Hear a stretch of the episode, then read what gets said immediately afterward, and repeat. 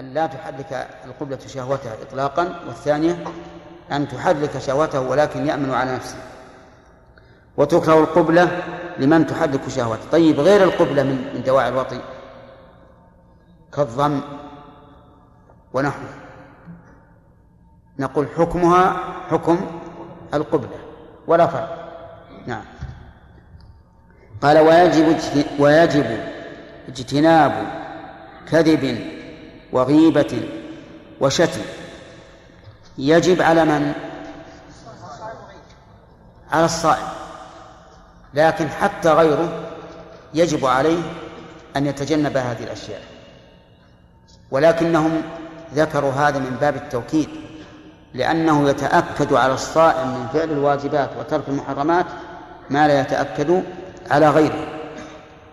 ودليل ذلك قوله تعالى يا أيها الذين آمنوا كتب عليكم الصيام كما كتب على الذين من قبلكم لعلكم تتقون. هذه الحكمة هذه هي الحكمة من فرض الصيام أن يكون وسيلة لتقوى الله عز وجل بفعل الواجبات وترك المحرمات. ودليل من السنة قول النبي صلى الله عليه وعلى آله وسلم من لم يدع قول الزور والعمل به والجهل فليس لله حاجة في أن يدع طعامه وشرابه. يعني لم يرد الله منا بالصوم أن نترك الطعام والشراب لأنه لو كانت لو كان هذا مراد الله لكان يقتضي أن الله يريد أن يعذبنا. والله تعالى يقول ما يفعل الله بعذابكم إن شكرتم وآمنتم. إنما يريد منا عز وجل أن نتقي الله. لعلكم تتقون.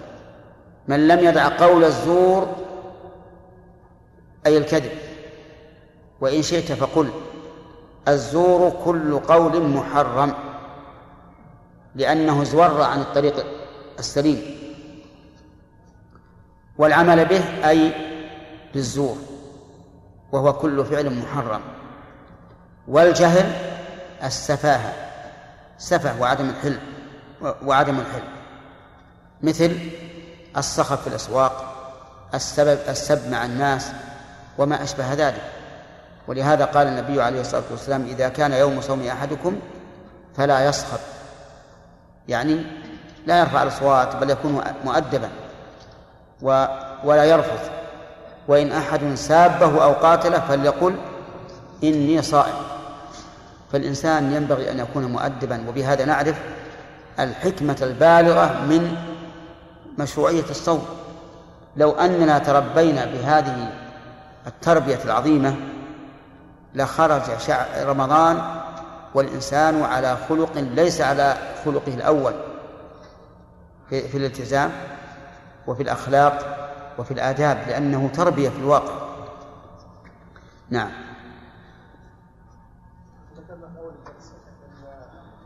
طعام حلوى غيره؟ لو الإنسان في طعم حلوى أو غيره لا يبلع غريبا وقلنا أن المعجون أنه يجد الطعم في فمه فلا فلا يضر صومه ولا يفسده. أي نعم. المعجون لا يبلع. إيش؟ لا لا يفسد صومه اي نعم حتى لو لو وضعت حلاوة في فمك أو تمرة وذقتها ما ما يفسد الصوم. اللي هو؟ قبل الفجر قليلا أي نعم. وجد طعم الطعام بعد الفجر. أي نعم. هذا ينظر فيه. إذا كان طعاما بينا. فهذا لا يجوز بلعه. أما ما كان من الماء وشبهه فهذا لا بأس به. ولهذا قلنا لا لا الأحسن لا تستعمل المعجون. نعم. ما يفسد لأن ما يتيقن أنه يصل إلى إلى إلى جوفه نعم. نعم. إذا كان بغير قصد فتاة للمسواك إذا بلعه بغير قصد فإنه لا يضر. بقصد لا يجوز.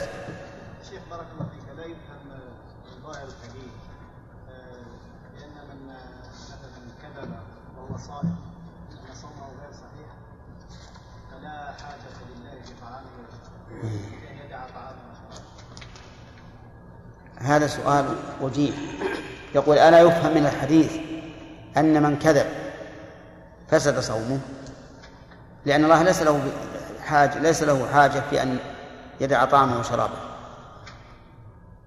نقول قال بذلك بعض العلماء من السلف إن الإنسان إذا قال قولا حراما أو فعل فعلا حراما وهو صائم فإن صومه يبطل.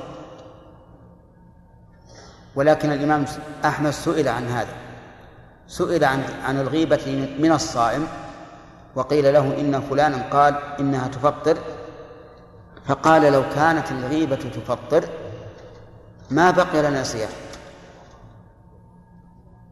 يعني كل الناس يغتابون. نعم ما يبقى صيام.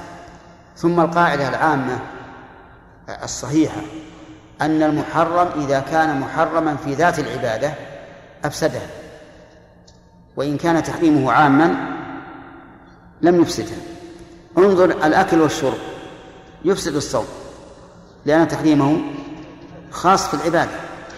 لكن الغيبة إيش عامة ولا لا؟ عامة.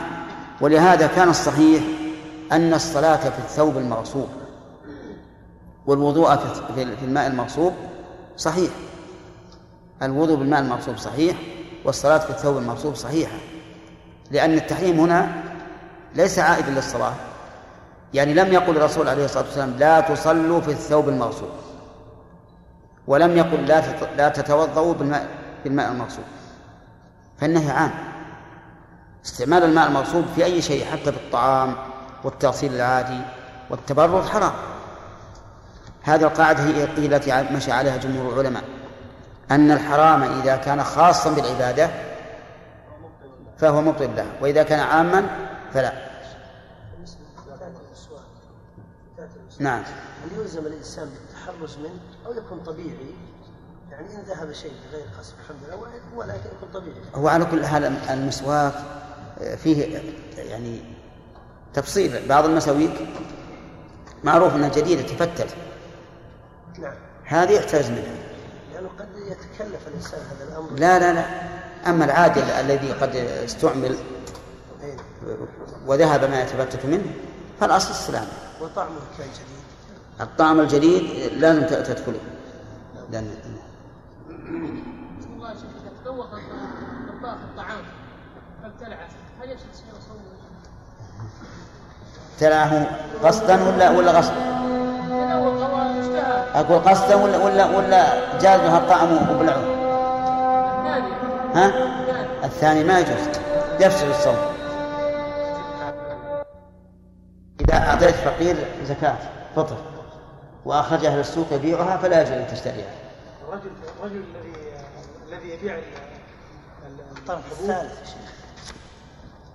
ويبيعها إلى نفس الرجل الذي يبيع الزكاة نعم يعني معناه اللي أعطاه الزكاة. التاجر يبيع للناس وبعدين يرجعوا يعطوه يعني يبيعها ب 8 ريال ويأخذهم منها خمسة. في طرف ثالث ما رأيكم في زكاة الفطر عندما يأخذ المساكين الزكاة ويبيعونها إلى نفس الرجل الذي يبيع الزكاة؟ نعم. ما فيها شيء. يعني يبيعونها؟ ما ما هو ما هو ما هو على صاحبها. ليس على صاحبها. يعني ما يبيعونها على اللي أعطاهم إياها. لا مو مو اللي أعطاهم نفس اللي أعطاهم اللي باعها يرجع للفقراء ويبيعوها لها ما يخالف لا بأس. لا بأس؟ يقول امرأة تعمدت إسقاط ما في بطنها في الشهر الأول من الحمل من أجل مصلحة طفل لها لم يستكمل السنتين. بعد أي تسعة أشهر فهل تأثم أو تلزمها الكفارة؟ الكفارة لا تلزمها. لكن بعض العلماء يقول تأثم وبعضهم يقول لا تأثم ما دام في الأربعين الأولى.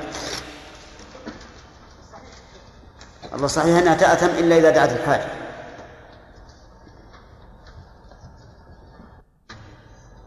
الرحمن الخليفي نعم. يقول ما معنى قوله تعالى يا أيها الذين آمنوا عليكم أنفسكم لا يضركم من ضل إذا اهتديتم؟ هذه في فيما إذا عجز الناس عن إزالة المنكر فإنه لا يضرهم من ضل إذا اهتدوا. أما إذا كانوا يستطيعون على إزالة المنكر فإنه يضرهم من ضل.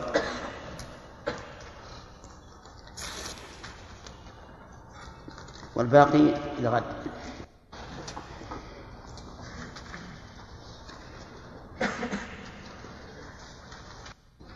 بسم الله الرحمن الرحيم.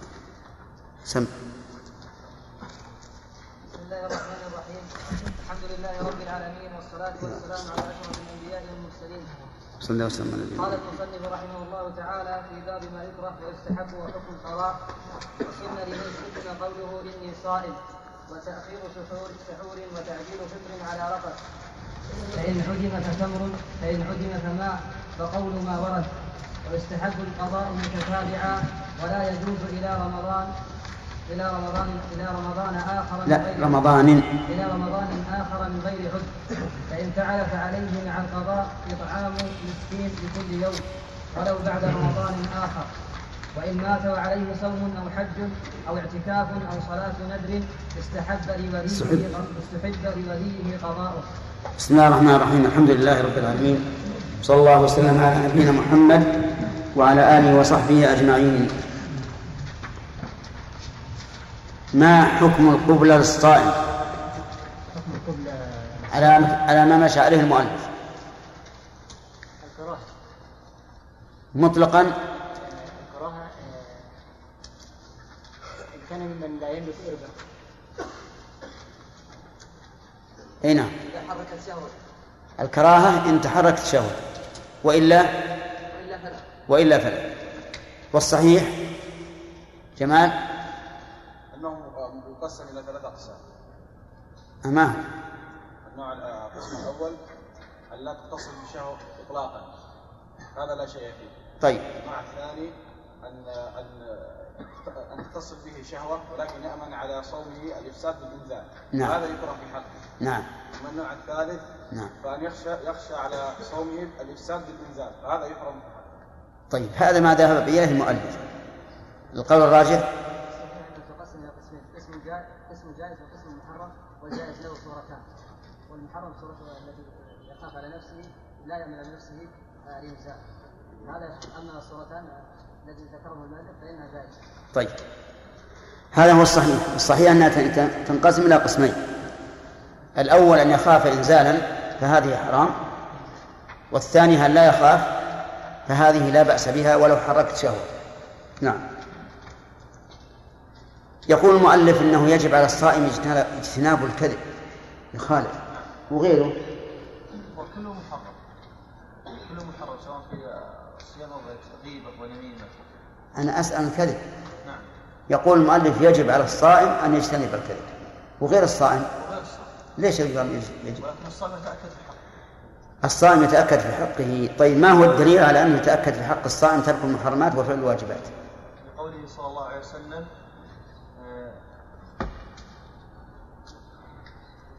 من لم يدع قول الزور والعمل به والعمل. والعمل به والجهل فليس لله حاجة بين يدع طعامه وشرابه وفي في القرآن؟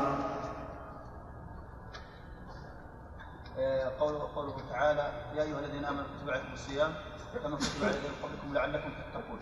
نعم. أحسنت. طيب. ما حكم الكذب الأبيض يا خالد؟ زين. الحكم على الشيء فرع عن تصوره. نعم. وأنا لم أتصور كذبا ابيض ما تتصور كذب ابيض من يعرف الجواب؟ اسود ما في أسود ولا أبيض؟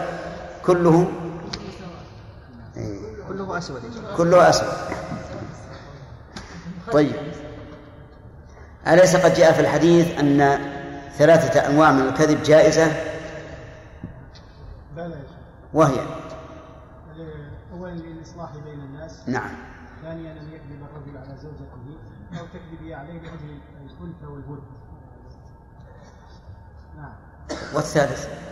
والثالث إذا كان بين مسلمين وكفار حرب فيكذب المسلم لأجل ت- لأجل التغطية عليه. في الحرب يعني. طيب هل هذا ال- القول متفق عليه؟ وجاء فيه الحديث. لكن هل هو متفق على هذا المعنى حمل بعض العلماء على التوري في بيت نعم. حمله بعض العلماء على على أن المراد به التورية وهي أن يريد بلفظه ما يخالف ظاهره. وقال إن التورية تسمى كذبا كما اعتذر إبراهيم عليه الصلاة والسلام عن الشفاعة بأنه كذب ثلاث كذبات. وعلى كل حال متى أمكن اجتناب الكذب بالتورية فهو أولى حتى على القول بأن الحديث يحمل على الكذب الصريح فإن الأولى تجنبه. الغيبة عباس. حرام على الصائم؟ حرام على الصائم وغيره. لماذا قال يجب على الصائم اجتنابه لأن تحريمها في حق الصائم أوجب. وما هي الغيبة؟ النبي صلى الله عليه وسلم بأخاف بما نعم. هل يستثنى منها شيء يا عبد الرحمن؟ هل يستثنى من الغيبة شيء؟ أبدا.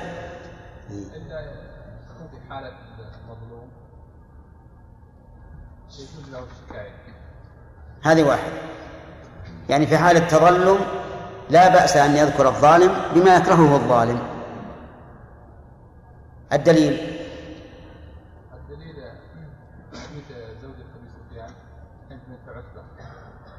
عندما اشتكت إلى النبي صلى الله عليه وسلم آه، أن أبا سفيان رجل بخيل. ومن القرآن.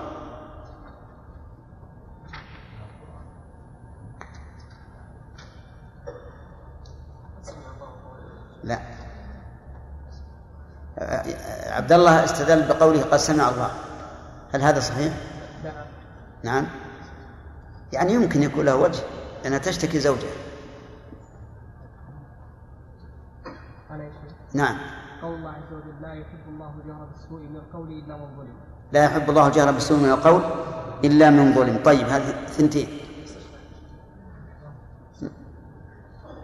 الثالث من يعرفه نعم. المستفتي هي قصة هند. نعم. المجاهد بالفسق إيش؟ المجاهد بالفسق بالمعصية يجوز يجوز آه، غيبته نعم. ي- تجوز غيبته يعني معناها الآن إذا لقانا واحد حالق لحيته جاز أن نشرحه في المجالس.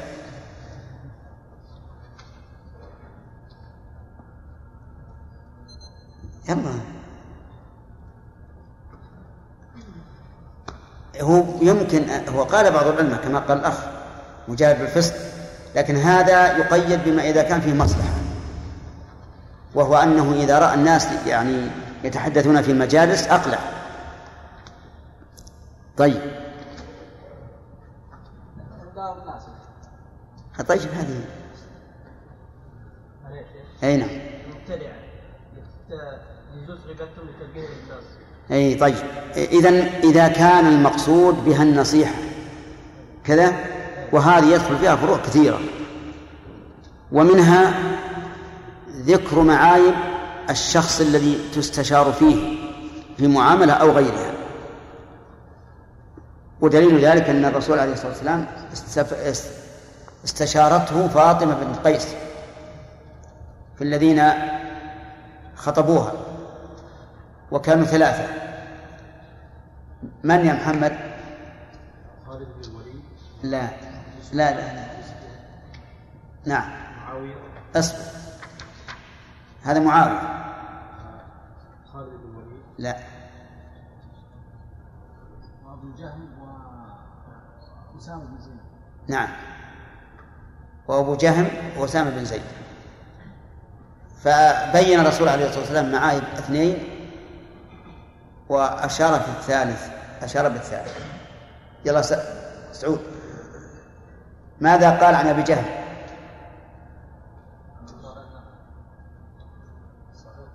لا. أوقف أوقف خلاص. نعم. قال عن أبي جهل أنه لا يضع عن عاتقه وهذه السفر عن ضرب النساء. طيب. إنه لا يضع ال- العصا عن عاتقه. وهو كناية عن كثرة أسفاره أو عن كونه يضرب النساء وقد جاء في لفظ آخر فضراب للنساء. طيب. الثاني معاوية قال صعلوك لا مال له. انكحي أسامة بن زيد. نعم بارك الله فيكم طيب. ها؟ كيف نصاب؟ هي النصيحة إذا قلنا إذا قصد قصد النصيحة ما ما عاد فيها. يعني واجب كثيرة. ذكر مثلا الرواة الضعفاء بما فيه من الجرح وأشياء كثيرة. ذكر المبتدع كما قال الأخوان. لا ما إذا قلنا النصيحة فيه عامة. أفرادها ما ما تقصر ونعم لا إذا كان لا يعرف بوصفه بالعيب هذا يرضى به عادة في الغالب. نعم. الكافر؟ الكافر كيف؟ هو له حرمة أصلا ما له حرمة الكافر. نعم. لا ليس له حرمة. طيب لعلنا نترك هذه لأنها تفرع كثيرا. ما الفرق بين السب والغيبة؟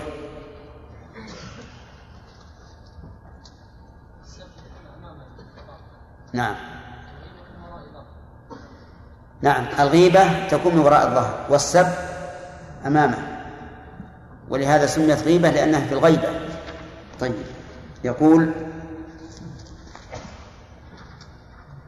ناخذ درس الجديد انتهينا من الماضي. قال ويسن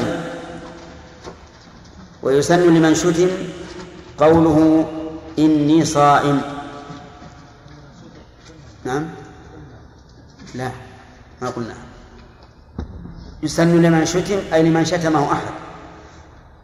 أي ذكره بعيب أمام أمامه وهو بمعنى السب. وكذلك لو فعل معه ما هو أكبر من المشاتمة بأن يقاتله يتماسك وياه. يسن له أن يقول إني صائم. لقول النبي صلى الله عليه وعلى آله وسلم إن امرؤ شاتمه وقاتله فليقل إني امرؤ صائم. فليقل إني امرؤ صائم. وهل يقولها سرا أو يقولها جهرا؟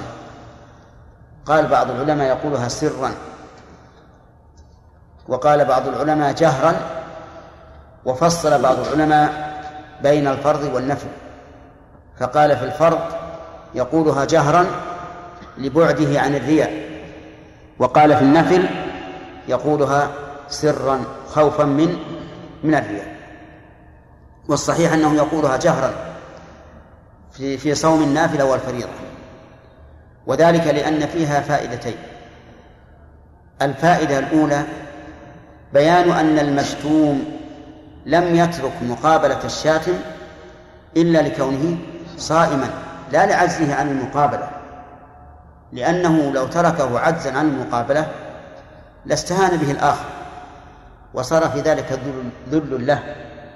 فإذا قال إني صائم كأنه يقول أنا لا أعجز عن مقابلتك وعن وعن أبين من عيوبك أكثر مما بينت من عيوبي لكني امرؤ صائم. الفائدة الثانية تذكير هذا الرجل تذكير هذا الرجل بأن الصائم لا يشاتم أحدا وربما يكون هذا المشاتم صائما كما لو كان ذلك في رمضان وكلاهما في الحضر حتى يبين له أنه آه، نعم حتى يكون قوله هذا متضمنا لنهيه إيش؟ عن عن الشتم وهو منكر فالصواب أنه يقولها جهرا في في السر في في الفرض والنفل وسن لمن شتم قوله إني صائم. ويسن تأخير أبى أقرأها. سحور. صواب ولا لا؟ ويسن تأخير سحور.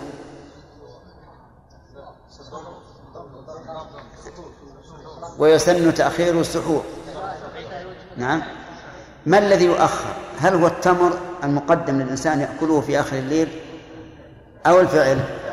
الفعل. إذن سحور. لأن سحور بالفتح اسم لما يفعل به. وسحور بالضم اسم للفعل. ولهذا نقول وضوء اسم للماء.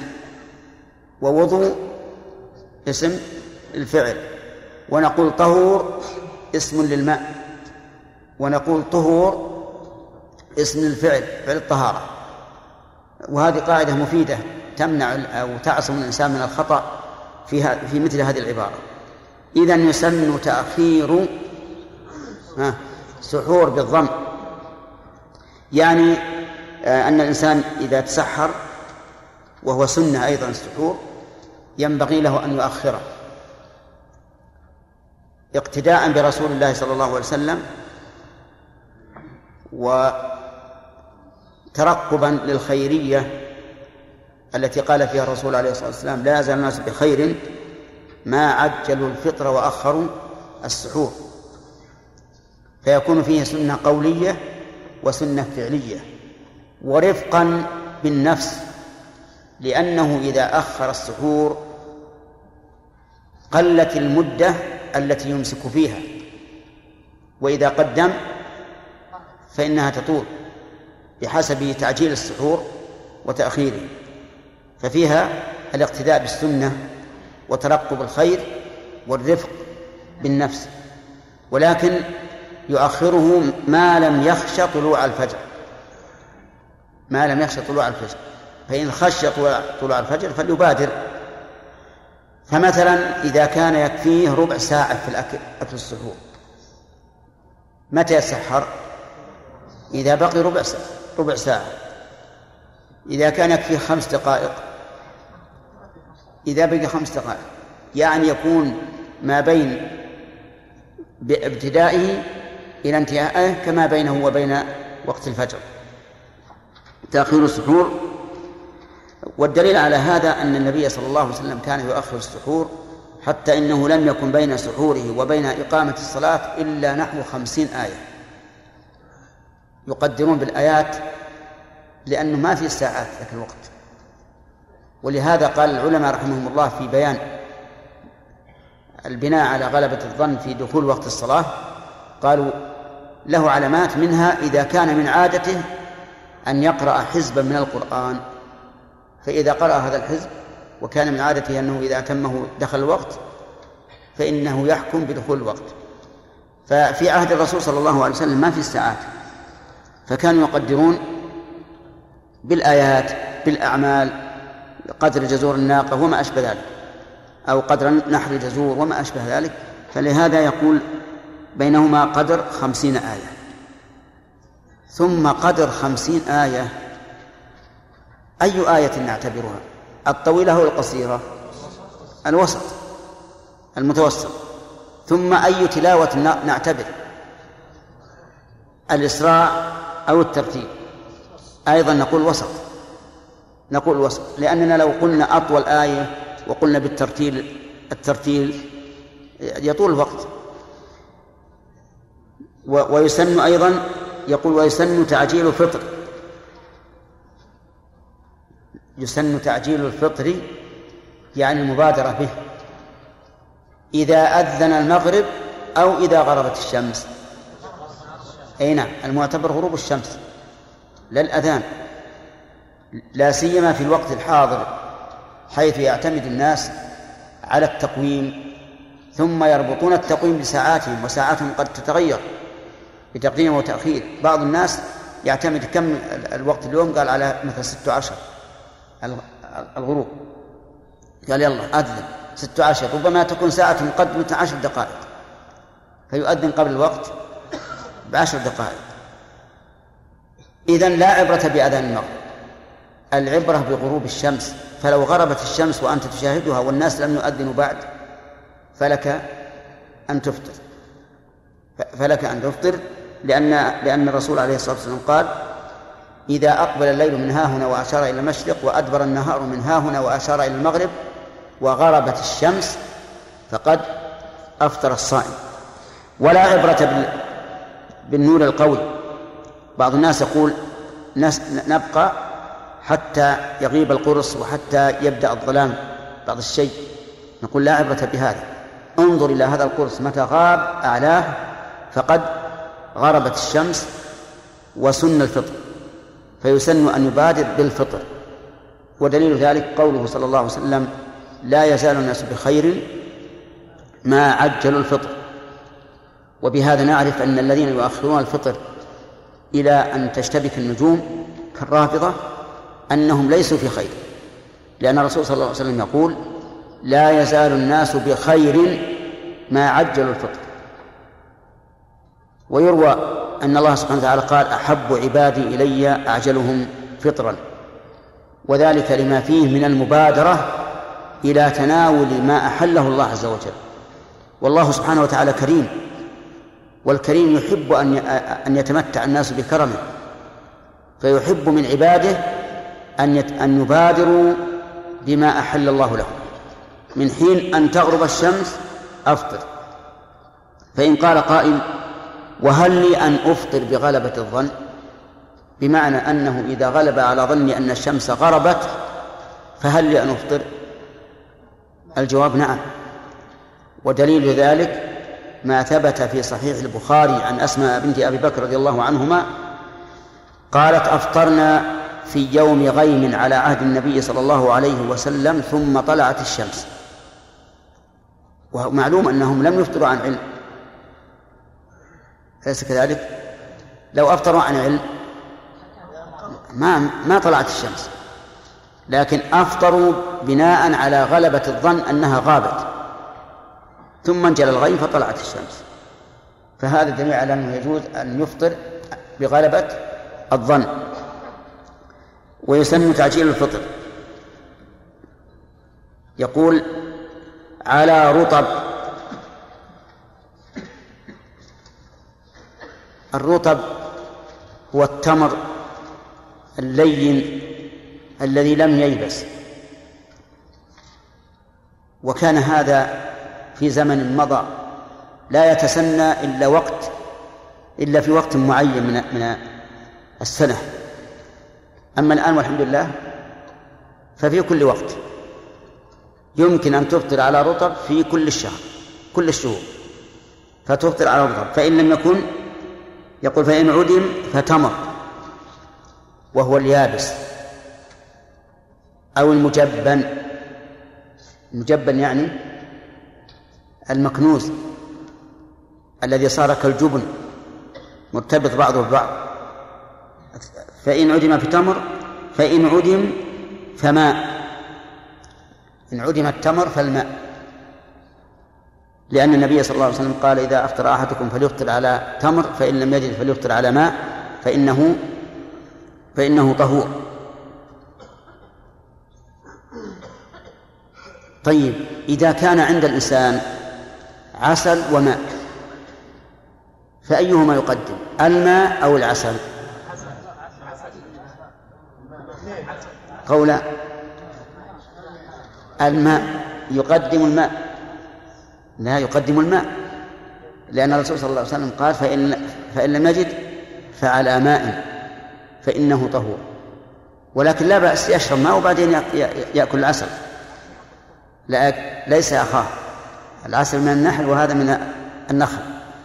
نعم. على كل حال يفطر على ماء.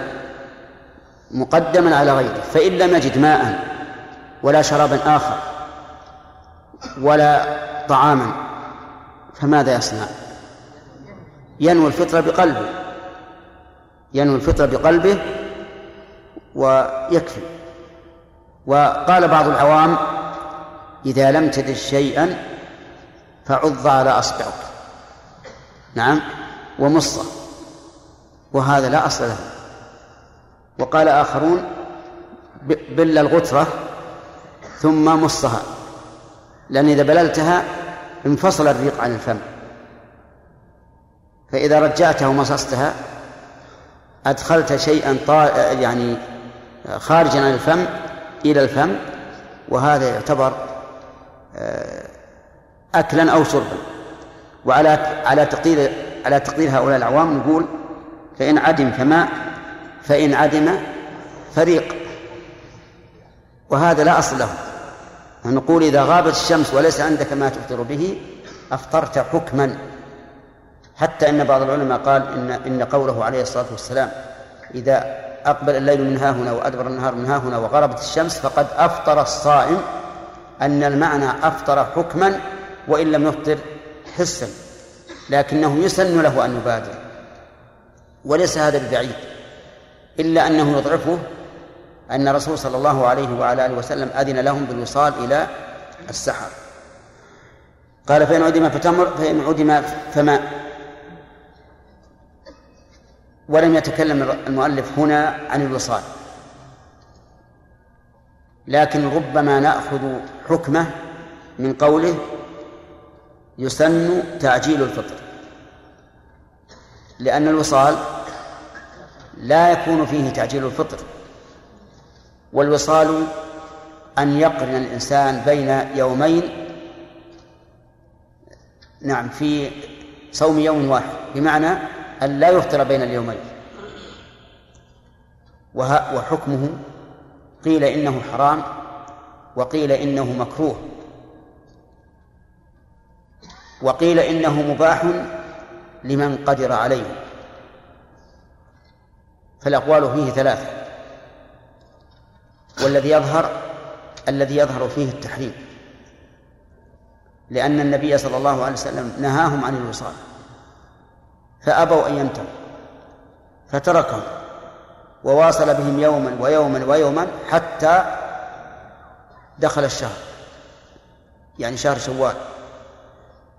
فقال عليه الصلاة والسلام لو تأخر الهلال لزدتكم كالمنكل لهم. وهذا يدل على أنه على سبيل التحريم. فالقول بالتحريم أقواها ولكن مع ذلك ليس عندي فيه جزم لأنه لو كان حراما كما تحرم الميتة والخنزير لمنعهم الرسول عليه الصلاة والسلام من فعله. منعا باتا. لكنه نهاهم عن ذلك رفقا بهم. ولهذا ذهب بعض الصحابة رضي الله عنهم إلى جواز إلى جواز الوصال لمن قدر عليه معللا ذلك بأنه إنما نهي عن الوصال من أجل إيش؟ الرفق بالناس لأنه يشق عليه. فكان عبد الله بن الزبير يواصل إلى خمسة عشر يوما. خمسة عشر يوما لا يأكل ولا يشرب. نعم ابتغاء وجه الله. لكن مع ذلك نحن نقول إنه رضي الله عنه متأول والصواب خلاف تأويله. الصواب أن أدنى أدنى أحواله الكراهة. وأن وأن الناس لا يزالون بخير ما عجلوا الفطر. لكن قال النبي صلى الله عليه وسلم فأيكم أراد أن يواصل فليواصل إلى السحر. أي هذا معروف في تاريخه. والسؤال مو بالآن يا يحيى. فإن عدم فما وقول ما ورد.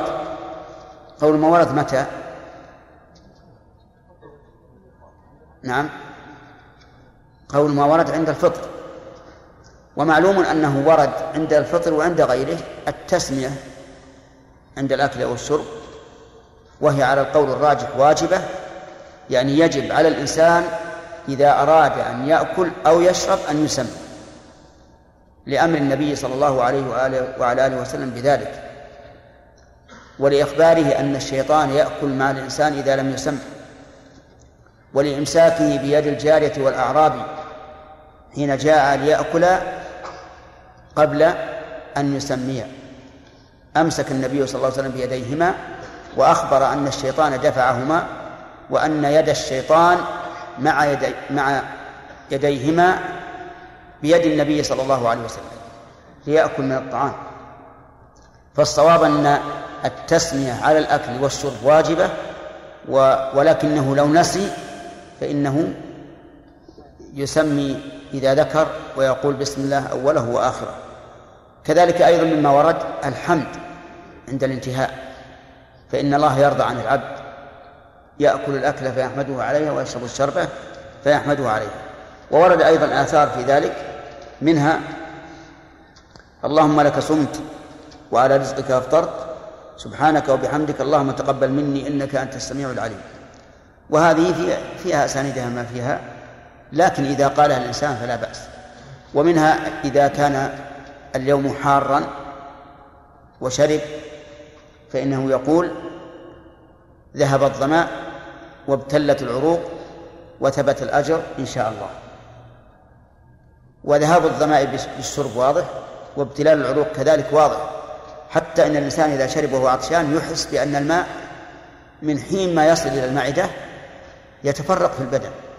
يحس به احساسا ظاهرا ويقول سبحان الحكيم العليم الذي فرق بهذه السرعة.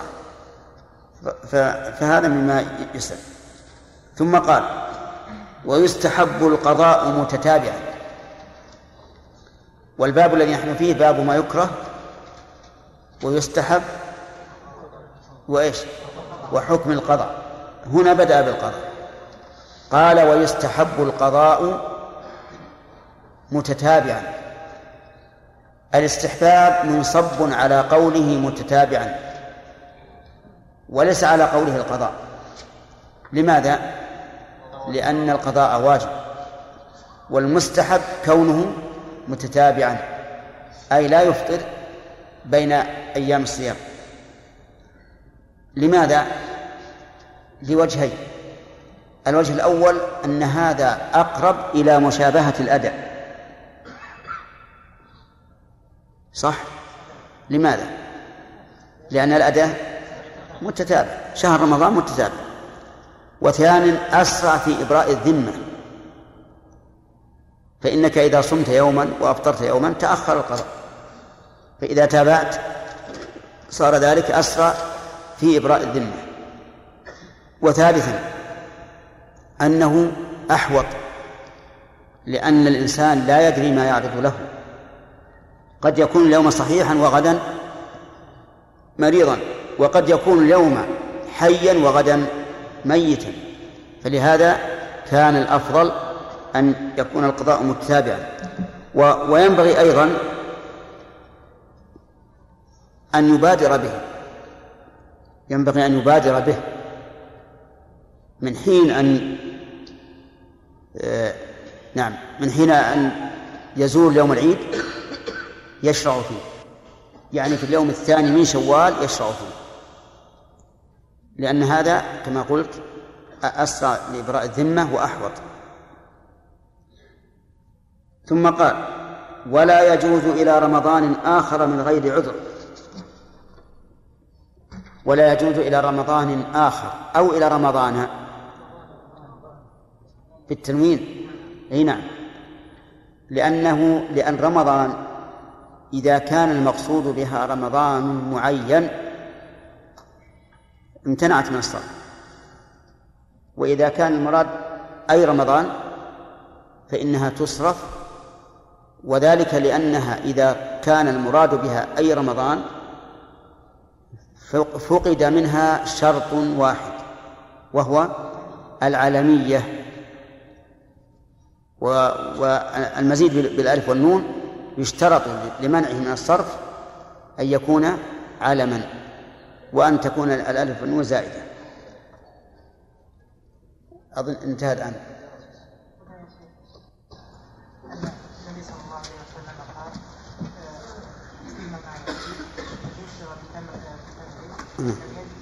فبماء فإنه نعم.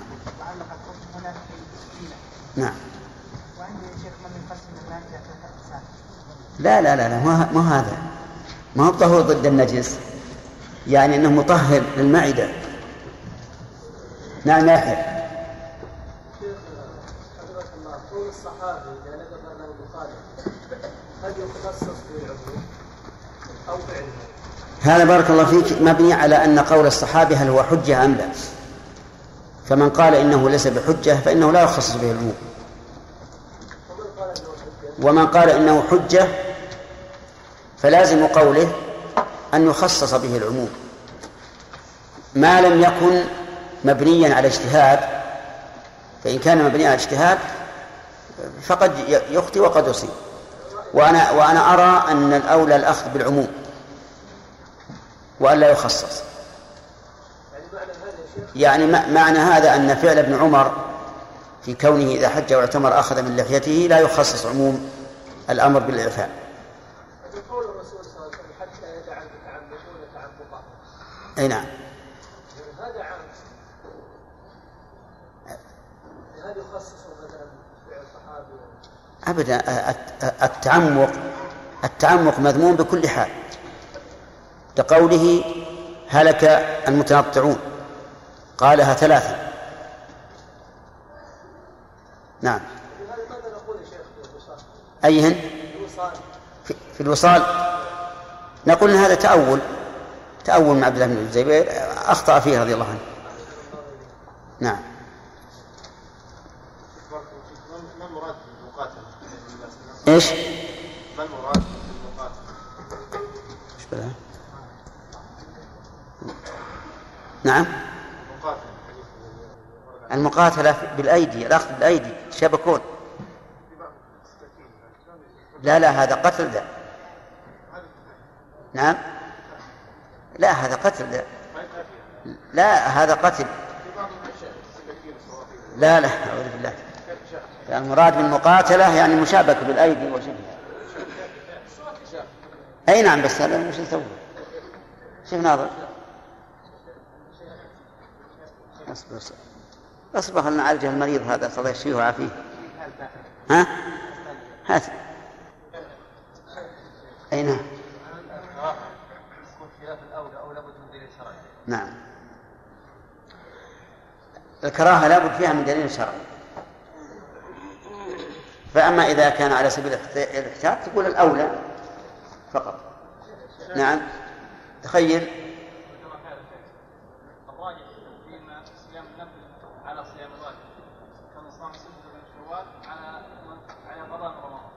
أما من صام ستة من شوال مقدما إياها على قضاء رمضان فإنها لا تنفعه عن الست حتى لو قلنا بصحة صوم التطوع قبل القضاء. لأن الرسول صلى الله عليه وسلم قال من صام رمضان ثم أتبعه. ومن بقي عليه شيء من رمضان لم يكن صام رمضان. وقد ظن بعض طلبة العلم أن هذا مبني على صحة النفل قبل القضاء وليس بصحيح. لأن لأن صوم ست من شوال تابع لرمضان. لا يصح إذا بقي من رمضان شيء. يعني لا يثاب ثواب الست إذا بقي من رمضان شيء. وقد نص على ذلك ابن رجب رحمه الله في كتاب اللطائف. لطائف المعارف.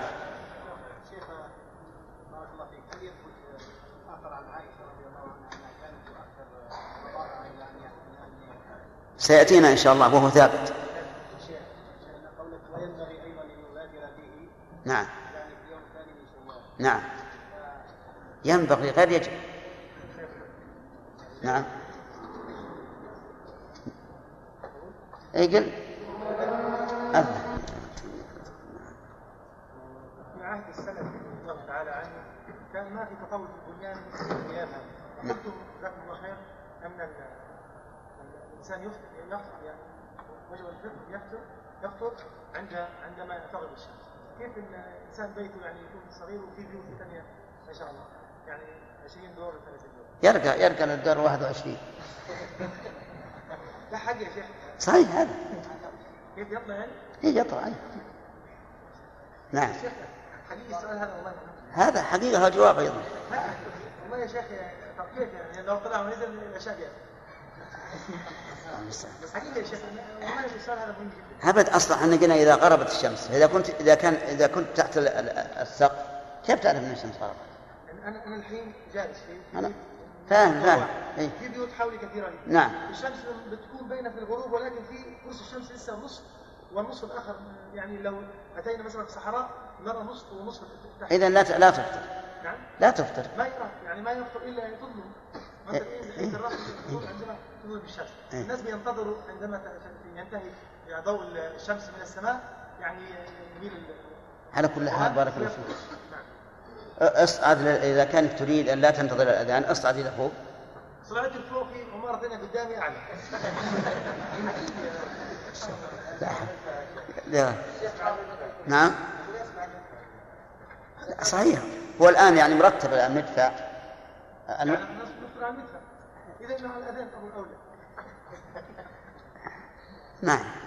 ذكرنا فيما سبق أن الإنسان يأكل حتى يتيقن قرآن الفجر ولا يحس بغلبه الظن والآن الت- التقويم يعني تقريب مقدم جدا. وأيضا ثبت من غير طريق أن في الوقت الحاضر أن الفجر يطلع بعد التقويم في مقدار ربع ساعة وما أشبه ذلك. الإنسان والله على كل حال ال- لو فتح الباب للعامة العامة ما يمكن تقدم. يعني لو قيل مثلا لكم أن تأكلوا إلى بعد خمس دقائق من الأذان العامة ما يمكن تضبطها. خلهم على ما هم عليه. لكن فيما لو جاء إنسان يستفتيك قال أنا بعد ما أذن أكلت تمرات وشربت في في خلال خمس دقائق. ما يمكن تقول يلزم يلزمك القضاء. نعم. قلنا بأن شوال ينبغي ثم شوال. رجل مسافر أو عذر مريض أفطر شهر رمضان كله كله.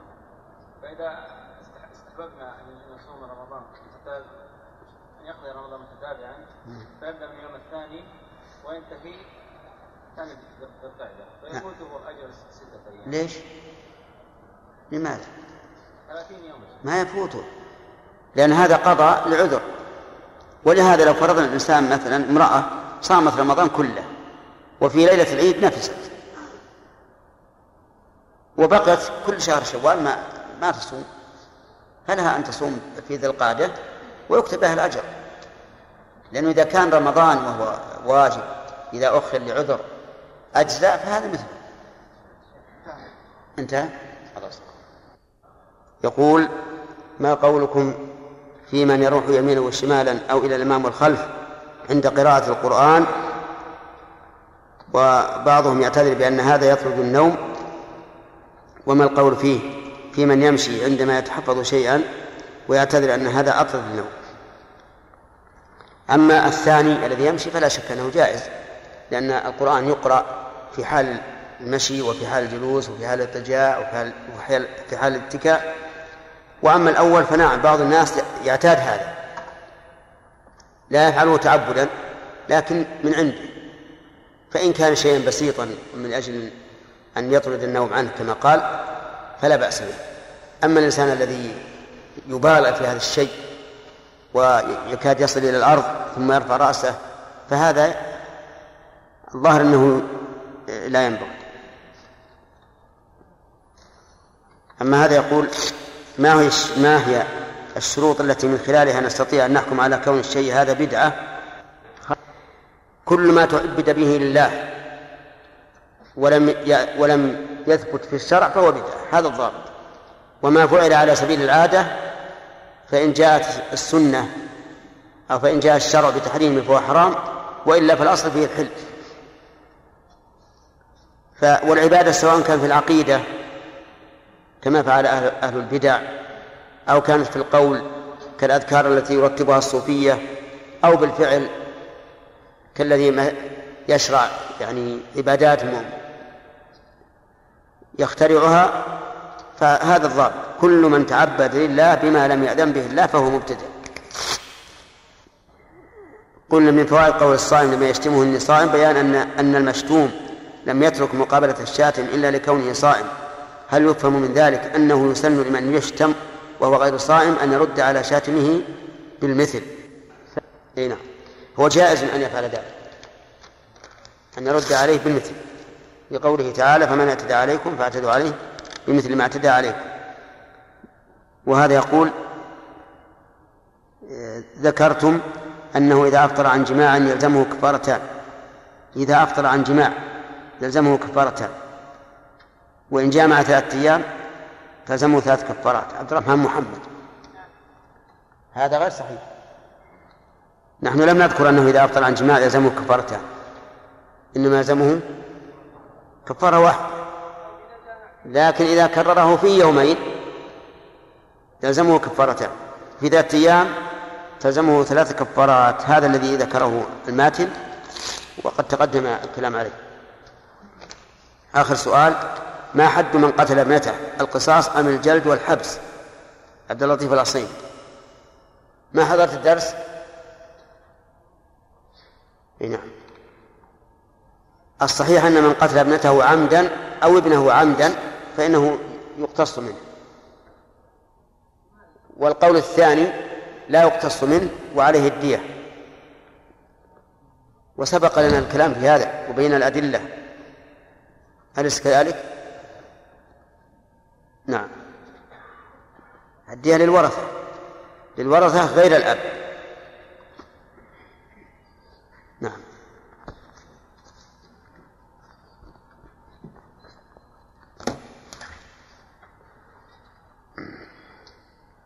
سمعنا درس اقرأ الدرس اليوم. بسم الله والصلاة والسلام على رسول الله. قال المصنف رحمه الله ويستحب القضاء متتابعا ولا يجوز إلى رمضان آخر من غير إلى إلى رمضان آخر من غير عذر فإن فعل فعليه مع القضاء إطعام مسكين مسكين لك- لكل يوم وإن مات ولو بعد رمضان آخر وإن مات وعليه صوم أو حج أو اعتكاف صوم. بدون تنوين. وعليه صوم صوم أو حج. لا لا صوم أو حج. وعليه صوم أو حج أو اعتكاف أو صلاة نذر استحب استحب لوليه قضاؤه. بسم الله الرحمن الرحيم. الحمد لله رب العالمين وصلى الله وسلم على نبينا محمد وعلى آله وأصحابه أجمعين. سبق لنا أن تكلمنا على قول المؤلف ويستحب القضاء متتابعا وأن هذا الحكم منزل على إيش؟ جمال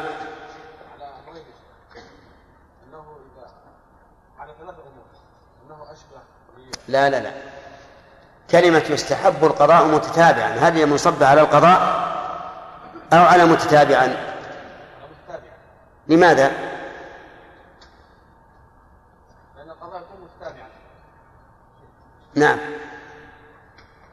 أي لأن القضاء واجب لأن القضاء واجب. المستحب أن يكون متتابعا ولهذا لو عبر المؤلف فقال ويستحب تت- التتابع في القضاء. نعم؟ لزال الوهم. طيب نبدأ الآن الدرس الدرس. قال المؤلف رحمه الله تعالى ويستحب القضاء متتابعا. أي أن يكون قضاؤه متتابعا. أي لا يفطر بين الأيام.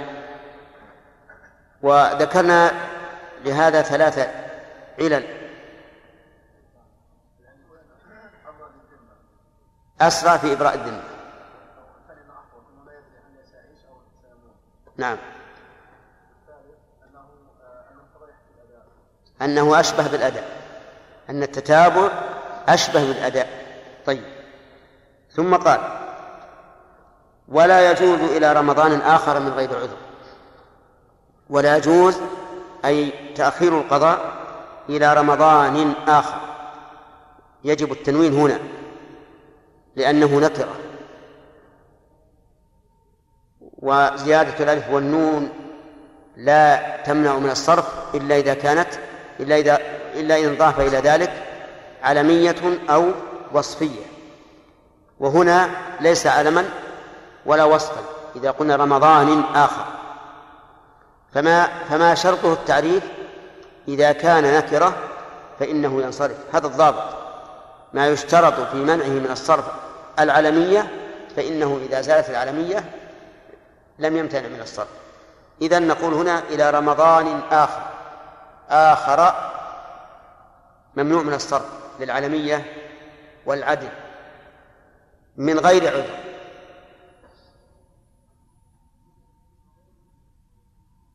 وعلم من كلام المؤلف أنه يجوز أن يؤخر القضاء إلى أن يبقى عليه عدد أيامه من شعبان. لقوله ولا يجوز إلى رمضان آخر فيجوز أن يقضي في شوال في ذي القعدة في ذي الحجة في أي شهر. بشرط أن لا يكون الباقي من شعبان بقدر ما عليه فإذا بقي من شعبان بقدر ما عليه فحينئذ يلزمه أن يقضي متتابعا وعلم من قوله من غير عذر أنه لو أخره لعذر فإنه جائز. مثل أن يكون مسافرا فيستمر به السفر أو يكون مريضا فيستمر به المرض أو تكون امرأة حاملا فيستمر بها الحمل ويزيد عن تسعة أشهر أو امرأة مرضعا فتحتاج إلى الإفطار كل السنة. المهم أنه إذا كان العذر فلا بأس أن يؤخره لأنه إذا جاز أن يفطر في رمضان وهو أداء فجواز الإفطار في أيام القضاء من باب من باب أولى. قال ولا يجوز إلى رمضان آخر من غير عذر. ولم ولم يتكلم المؤلف عن عن الصيام قبل القضاء. فهل يجوز أن يصوم قبل القضاء؟ وهل هل يصح لو صام؟ ذهب بعض أهل العلم إلى جواز ذلك. وقال ما دام الوقت موسعا فإنه يجوز أن يتنفل كما لو جاء كما لو تنفل في وقت الصلاة قبل أن يصلي. فمثلا الظهر يدخل وقتها من الزوال وينتهي إذا صار ظل كل شيء مثله. له أن يؤخرها إلى آخر الوقت. في هذه المدة هل له أن يتطوع؟ الجواب نعم لأن الوقت موسع. فقال بعض العلماء يجوز أن يتطوع بصوم النفل من عليه القضاء ما لم يضق الوقت. وقاسوا ذلك على الصلاة. وقالوا هذه الصلاة وهي أوكد من الصيام يجوز للإنسان في حال السعة أن يتطوع بجنسها ولا ولا حرج عليه. وهذا القول أظهر وأقرب إلى الصواب لأن القياس فيه ظاهر. ولكن هل هذا أولى أو الأولى أن يبدأ بالقضاء. الثاني الأولى أن يبدأ بالقضاء. حتى مثلا لو مر عليه عشر ذي الحجة أو يوم عرفة فإننا نقول صم القضاء في هذه الأيام وربما تدرك أجر القضاء وأجر صيام هذه الأيام. وعلى فرض أنك لا تدرك إلا القضاء فإن القضاء أفضل من تقديم النفل. لكن الكلام على الصحة وعدم التأثيم بصيام النفل فالذي يظهر أنه لا يأثم وأن النفل يكون صحيحا أما المذهب فإنه لا يصح ويأثم لا يصح أن يتطوع بصوم قبل القضاء ويكون آثما لأنه لا يمكن أن تؤدى النافلة قبل الفريضة والجواب على هذا التعليل أن نقول الفريضة وقتها في هذه الحال إيش؟ موسع فهو لا يف... لم يفرض علي أن أن أفعلها حتى أقول إنني تركت الفرض. بل هذا فرض في الذمة وسع الله تعالى فيه فإذا صمت النفل فلا حرج. إلا أن هنا مسألة ينبغي التنبه لها وهي أن الأيام الستة من شوال لا تقدم على قضاء رمضان. فلو قدمت صارت نفلا مطلقا ولم يحصل على ثوابها. الذي قال عنه الرسول صلى الله عليه وآله وسلم من صام رمضان ثم أتبعه ستا من شوال كان كصيام الدهر. وذلك لأن الحديث يقول فيه من صام رمضان ومن كان عليه قضاء فإنه لم لا يصدق عليه أنه صام رمضان. وهذا واضح. وقد ظن بعض طلبة العلم أن الخلاف في صحة في صحة صوم التطوع قبل القضاء ينطبق على هذا وليس كذلك. بل هذا لا ينطبق عليه لأن الحديث فيه واضح أنه لا لا ستة إلا بعد قضاء رمضان. فإن قال قائل ما هو الدليل على جواز التأخير؟ وما هو الدليل على منع التأخير إلى ما بعد رمضان آخر؟ قلنا أما الأول فدليله قوله تعالى ومن كان مريضا أو على سفر فعدة من أيام أخر يعني فعليه عدة من أيام أخرى ولم يقيدها الله تعالى بالتتابع. لو قيد بالتتابع لا للزم من ذلك الفورية. ولكن الله تعالى لم يذكر التتابع فدل هذا على أن الأمر فيه سعة وأما الدليل على أنه لا يؤخر إلى ما بعد رمضان الثاني فلأن أم المؤمنين عائشة رضي الله عنها قالت كان يكون علي الصوم من رمضان فما أستطيع أن أقضيه إلا في شعبان. فقولها ما أستطيع أن أقضيه دليل على أنه لا يؤخر إلى ما بعد رمضان لأنها لا تستطيع أن تؤخره إلى ما بعد رمضان والاستطاعة هنا استطاعة الشرعية يعني لا أستطيع شرعا. وأما التعليل فلأن فلأنه إذا أخره إلى ما بعد رمضان صار كمن أخر صلاة فريضة إلى وقت الثانية من غير عذر. ومعلوم أنه لا يجوز أن تؤخر صلاة فريضة إلى وقت الثانية إلا لعذر يقول فإن فعل يعني إن فعل أي أخره إلى ما بعد رمضان الثاني بلا عذر فعليه مع القضاء إطعام مسكين لكل يوم. لو أخر إلى ما بعد رمضان. الثاني كان آثما. وعليه مع القضاء إطعام مسكين لكل يوم. أما وجوب القضاء فواضح لأنه دين في ذمته لم يقضه فلزمه قضاء. وأما الإطعام فجبرا لما أخل به من من تفويت الوقت المحدد. فيكون هذا الإطعام جبرا للتأخير يطعم عن كل يوم مسكينا يعني مع كل يوم يقضيه يطعم مسكينا. فإذا قدرنا أن عليه ستة أيام فيطعم معها ستة مساكين. وقد روي وقد روي في هذا حديث مرفوع عن النبي صلى الله عليه وعلى آله وسلم أنه أمر بالإطعام مع القضاء في من أخر إلى ما بعد رمضان لكنه لكنه حديث هالك الإسناد ضعيف جدا لا تقوم به حجة ولا تشغل به الذمة. وروي أيضا عن ابن عباس رضي الله عنه وعن أبي هريرة أنه يلزمه الإطعام و وما ذكر عنهما فإنه ليس بحجة. وذلك لأن الحجة لا تثبت إلا بالكتاب والسنة. وأما أقوال الصحابة فإنها فإن في ثبوتها نظر إذا خالفت ظاهر القرآن. وهنا إيجاب الطعام مخالف لظاهر القرآن. لأن الله لم يوجب إلا عدة من أيام أخرى. لم يوجب أكثر من ذلك.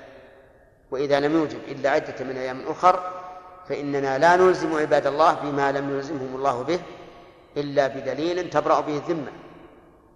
على أن ما روي عن عن ابن عباس رضي الله عنهما وعن أبي هريرة يمكن أن يحمل على سبيل على سبيل الاستحباب لا على سبيل الوجوب. فالصحيح في هذه المسألة أنه لا يلزمه أكثر من الصيام إلا أنه يأثم بالتأخير. وذهب بعض أهل العلم إلى أنه إذا أخره إلى ما بعد رمضان الثاني وجب عليه الإطعام فقط ولا يصح منه الصيام بناء على أنه عمل عملا ليس عليه أمر الله ورسوله فيكون بذلك فيكون عمله باطلا أي يكون القضاء في غير وقته. كما لو صلى الصلاة في غير وقتها فإنها لا تقبل منه إذا لم يكن هناك عذر يبيح تأخيرها. فالأقوال إذن ثلاثة. إطعام فقط أو صيام فقط أو الجمع بينهما. وأصح الأقوال أنه يلزمه الصيام فقط القضاء ثم قال فعليه طعام. وإن مات ولو بعد رمضان آخر يعني إن مات بعد أن أخره. مات من عليه القضاء. بعد أن أخره فإنه ليس عليه إلا إطعام مسكين لأن القضاء في حقه تعذر يعني رجل أخر القضاء إلى ما بعد رمضان الثاني ثم مات. فعليه إطعام والقضاء تعذر لأنه مات قبل أن يتمكن منه بعد رمضان الثاني. وقيل يلزمه إطعامان إطعام عن القضاء وإطعام عن التأخير. وهذا لا شك أنه أقيس إذا قلنا بأنه يجب الإطعام إذا أخر الصيام إلى ما بعد رمضان فالأقيس أن يلزمه إطعامان إطعام عن القضاء وإطعام عن التأخير. ولكن لا بد من التفصيل في هذه المسألة. إذا مر رمضان على إنسان مريض إذا مر على إنسان مريض فننظر هل مرضه يرجى زواله أو لا. إن كان يرجى زواله بقي الصوم واجبا عليه حتى يشفى ويقضى لكن لو استمر به المرض حتى مات. فهذا لا شيء عليه. لأن الواجب عليه القضاء ولم يدركه. عرفتم؟ مثال إنسان أصيب في رمضان في بزكام في العشر الأواخر من رمضان مثلا. بزكام والزكام من المعروف أنه يرجى زواله لكن تضاعف به المرض حتى هلك ومات فهذا ليس عليه قضاء لماذا؟ لأن الواجب عليه أن عدة من لأن الواجب عليه عدة من أيام أخرى ولم يتمكن من ذلك يعني مات قبل أن يتمكن فصار كالذي مات قبل أن يدركه رمضان فليس عليه شيء. الثاني أن يكون هذا الذي أفطر رمضان أفطر بمرض يرجى زواله ثم عوفي ثم عوفي بعد هذا ثم مات قبل أن يقضي فهذا يطعم عنه عن كل يوم مسكين بعد موته. الثالث أن يكون المرض الذي أصابه في رمضان لا يرجى زواله. فهذا عليه الإطعام ابتداء لا بدلا لأن من أفطر لعذر لا يرجى زواله فالواجب عليه إطعام مسكين عن كل يوم. كالكبر ومرض السرطان وغيره من الأمراض التي لا يرجى زوالها. عرفتم الآن؟ هذه أقسام ثلاثة. الأول من كان مرضه يرجى زواله ولكن استمر ولكنه استمر به المرض حتى مات. إيش؟ لا شيء عليه لا قضاء عليه ولا إطعام. الثاني من مرضه يرجى زواله ثم شف وتمكن من الصوم ولكنه لم يصم فعليه إطعام مسكين لكل يوم يؤخذ من تركته. وهل يصام عنه في هذا خلاف بين العلماء؟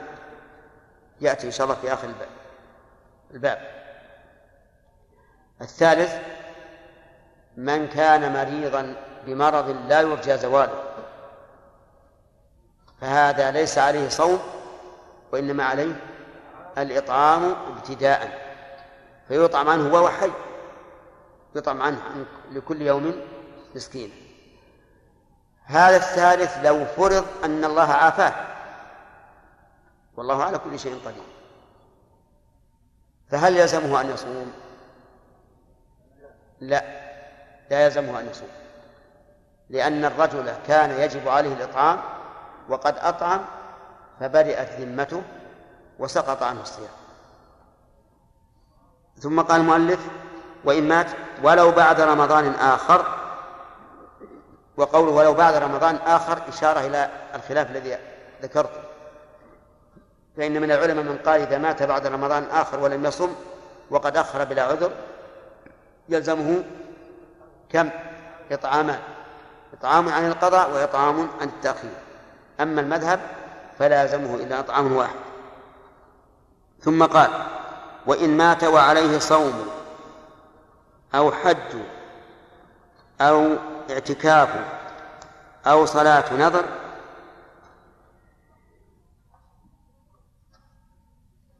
استحب لوليه قضاء. من مات؟ من شرطية وفعل الشرط؟ إيش؟ مات. وجوابه استحب لوليه قضاء من مات وعليه صوم نذر. وقلت لكم إن أنها تقرأ بدون تنوين باعتبار نية المضاف إليه. طيب من علي من مات وعليه صوم نذر.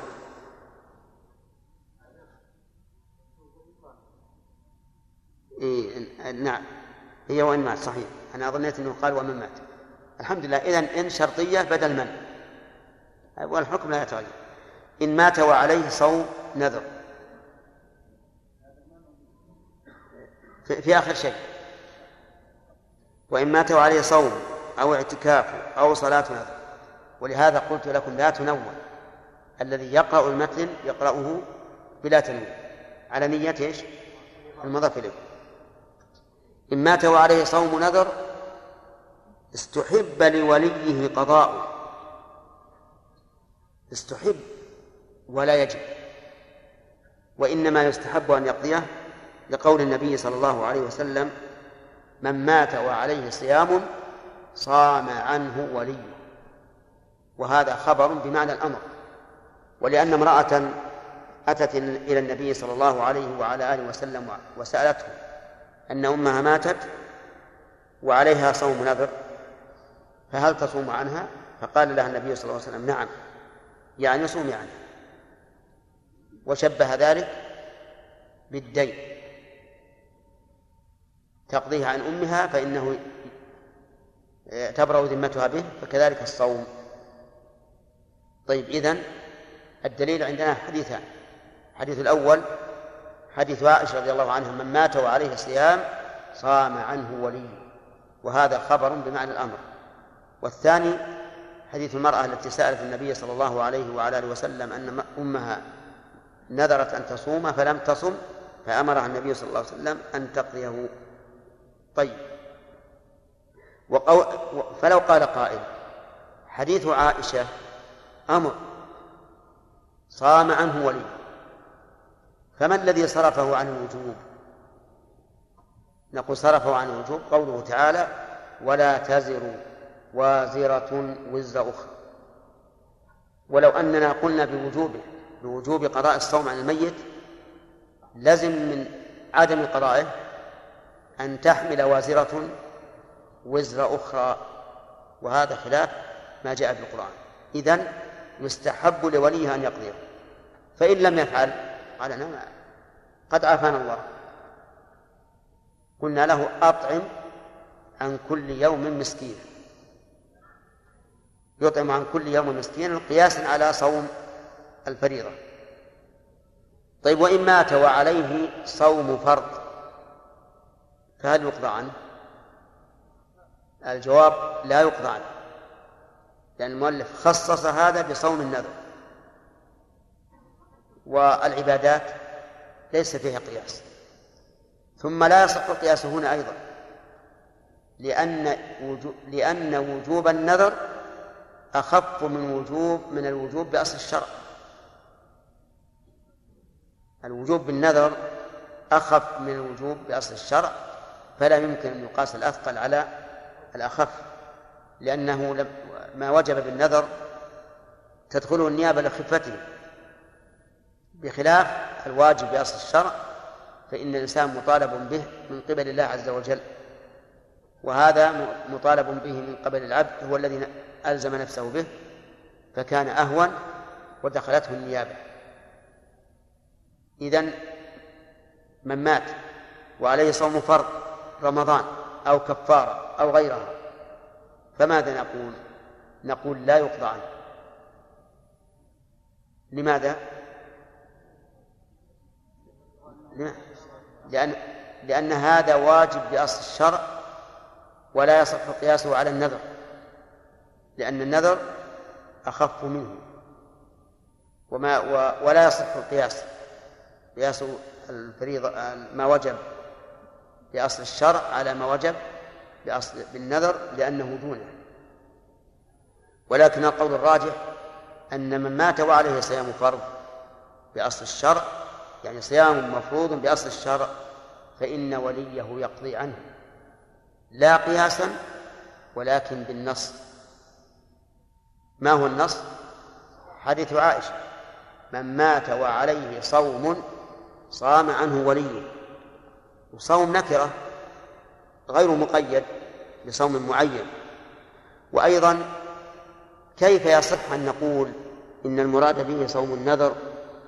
وصوم النذر بالنسبة لصوم الفرض قليل يعني ربما يموت الإنسان ما نذر صوم يوم واحد.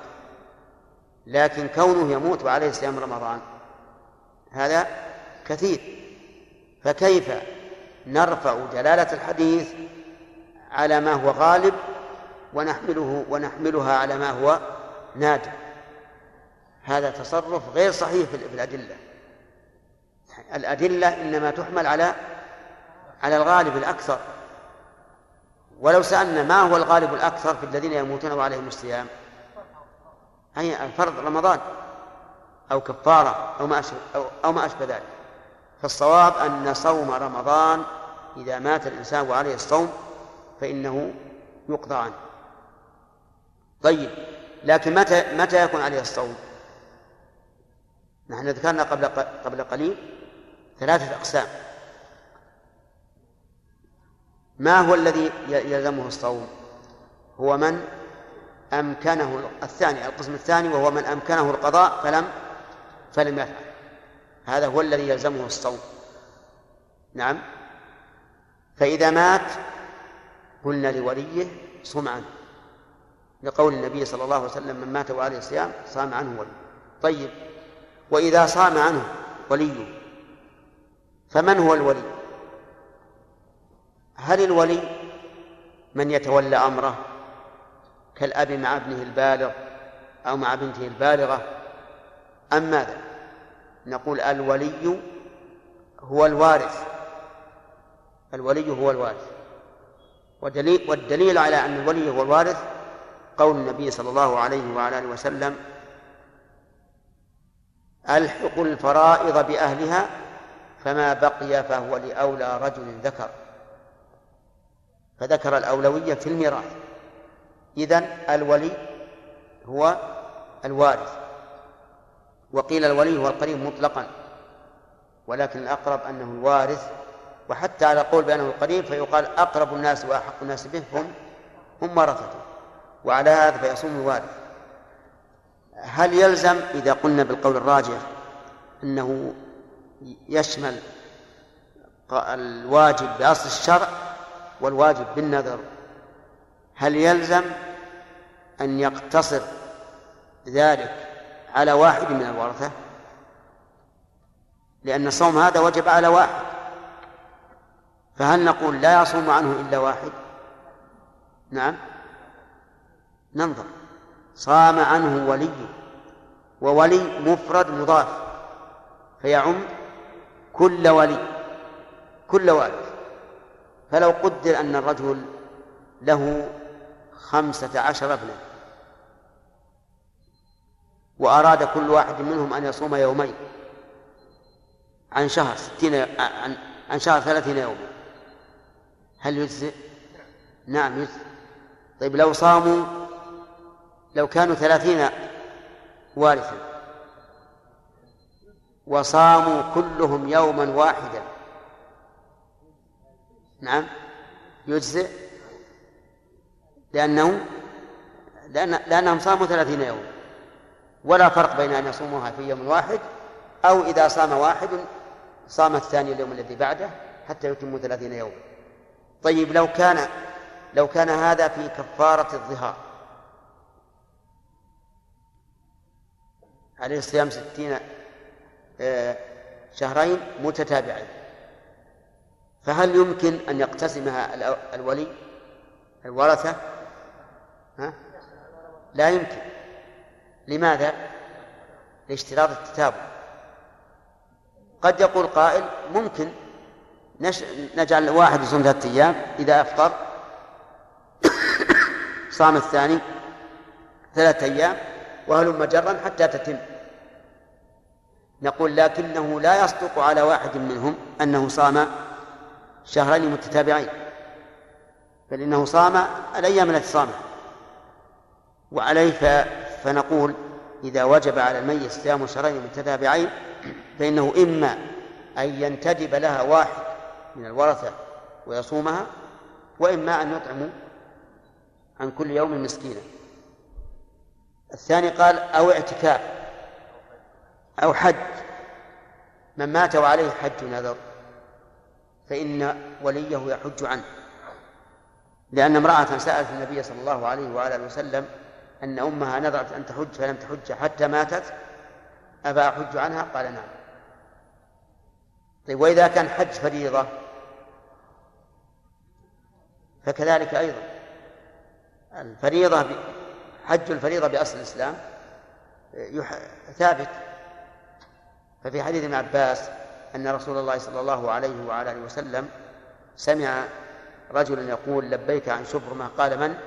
قال أخ لي أو قريب لي قال حججت عن نفسك قال لا قال حج عن نفسك ثم حج عن شبرمة وكذلك أيضا في حديث في الصحيحين أن امرأة قالت يا رسول الله إن فريضة الله على عباده بالحج أدركت أبي شيخا كبيرا لا يثبت على راحلة أفأحج عنه؟ قال نعم فإذا جازت فإذا جازت النيابة عن الحي لعدم قدرته على الحج فعن الميت من باب أولى ثالث أو اعتكاف. اعتكاف نذر. رجل نذر أن يعتكف الثلاثة الأيام من أول شهر جماد الثاني ولكنه لم يعتكف ومات. فإذا مات يعتكف عنه من؟ وليه لأن هذا الاعتكاف صار دينا عليه. وإذا كان دينا فإنه يقضى كما يقضى دين الآدم. طيب وإذا كان اعتكافا واجبا بأصل الشرع. نعم؟ ما في. صح. إذا الاعتكاف لا يمكن أن يكون واجبا إلا بالنذر. ولهذا يقال إن أحد الملوك نذر قال لله علي نذر أن أقوم بعبادة لا يشاركني فيها أحد. استفتى الناس قال ما يمكن لأنه ما ما تدخل في عبادة إلا ويمكن آخرون متلبس يكونون متلبسين بها. فسألوا عالما فطنا فقال يخلى له المطاف. يخلى له المطاف يعني بالكعبة. فإذا لم يطف بالكعبة إلا هو فقد إيش؟ تلبس بعبادة لا يشارك فيها أحد. لأنه ما في شيء ما في طواف مشروع إلا في الكعبة. أما الاعتكاف فإنه ربما ينذر أن يعتكف في هذا المسجد في في مسجد في هذا المسجد ويكون غيره أيضا قد اعتكف في مسجد آخر. طيب الرابع أو صلاة نذر. رجل نذر أن يصلي الله ركعتين. فمضى الوقت ولم يصلي ثم مات. يستحب لوليه أن يصلي عنه لأن هذا النذر صار دينا في ذمته والدين يقضى كدين الآدمي. طيب وإن كان فريضة؟ بأصل الشرع. نعم. هل تقضى؟ ما تقضى لا تقضى لأن ذلك لم يرد. وعلى هذا فالحج يقضى فرضا كان أو نذرا. قولا واحدا. والصوم يقضى إن كان نذرا وإن كان فرضا بأصل الشرع ففيه خلاف. والصلاة لا تقضى قولا واحدا إذا كانت واجبة بأصل الشرع وإن كانت واجبة بالنذر فإنها تقضى على ما قال المؤلف وفهمتم دليله بقي الاعتكاف الاعتكاف لا يمكن أن يكون واجبا بأصل الشرع وإنما يجب بالنذر فيعتكف عنه ولي. فإذا قال الولي أنا لا أعتكف لست ملزوم فماذا نصنع؟ أو قال لا أصلي. نقول ما في شيء ما في بديل. ما في إطعام لا عن الاعتكاف ولا عن الصلاة. نعم. هذه الدعوة التامة الصلاة القائمة هذه محمد الوصية والفضيلة والرحمة المقام